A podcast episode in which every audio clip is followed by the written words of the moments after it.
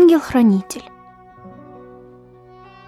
В часы полуночи унылой Отчетливее сердце стук, И ближе спутник яснокрылый, Мой огорченный, кроткий друг. Он приближается, но вскоре я забываюсь, И во сне я вижу бурю, вижу море И дев, смеющихся на дне. Земного, темного неверия Он знает бездны и грустит, И светлое роняет перья, И робко в душу мне глядит — и веет, крылья опуская очарованием тишины, и тихо дышит, разгоняя мои кощунственные сны.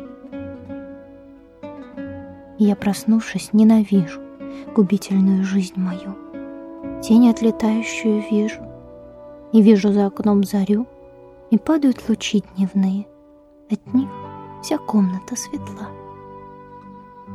Они ведь перья золотые, с его незримого крыла.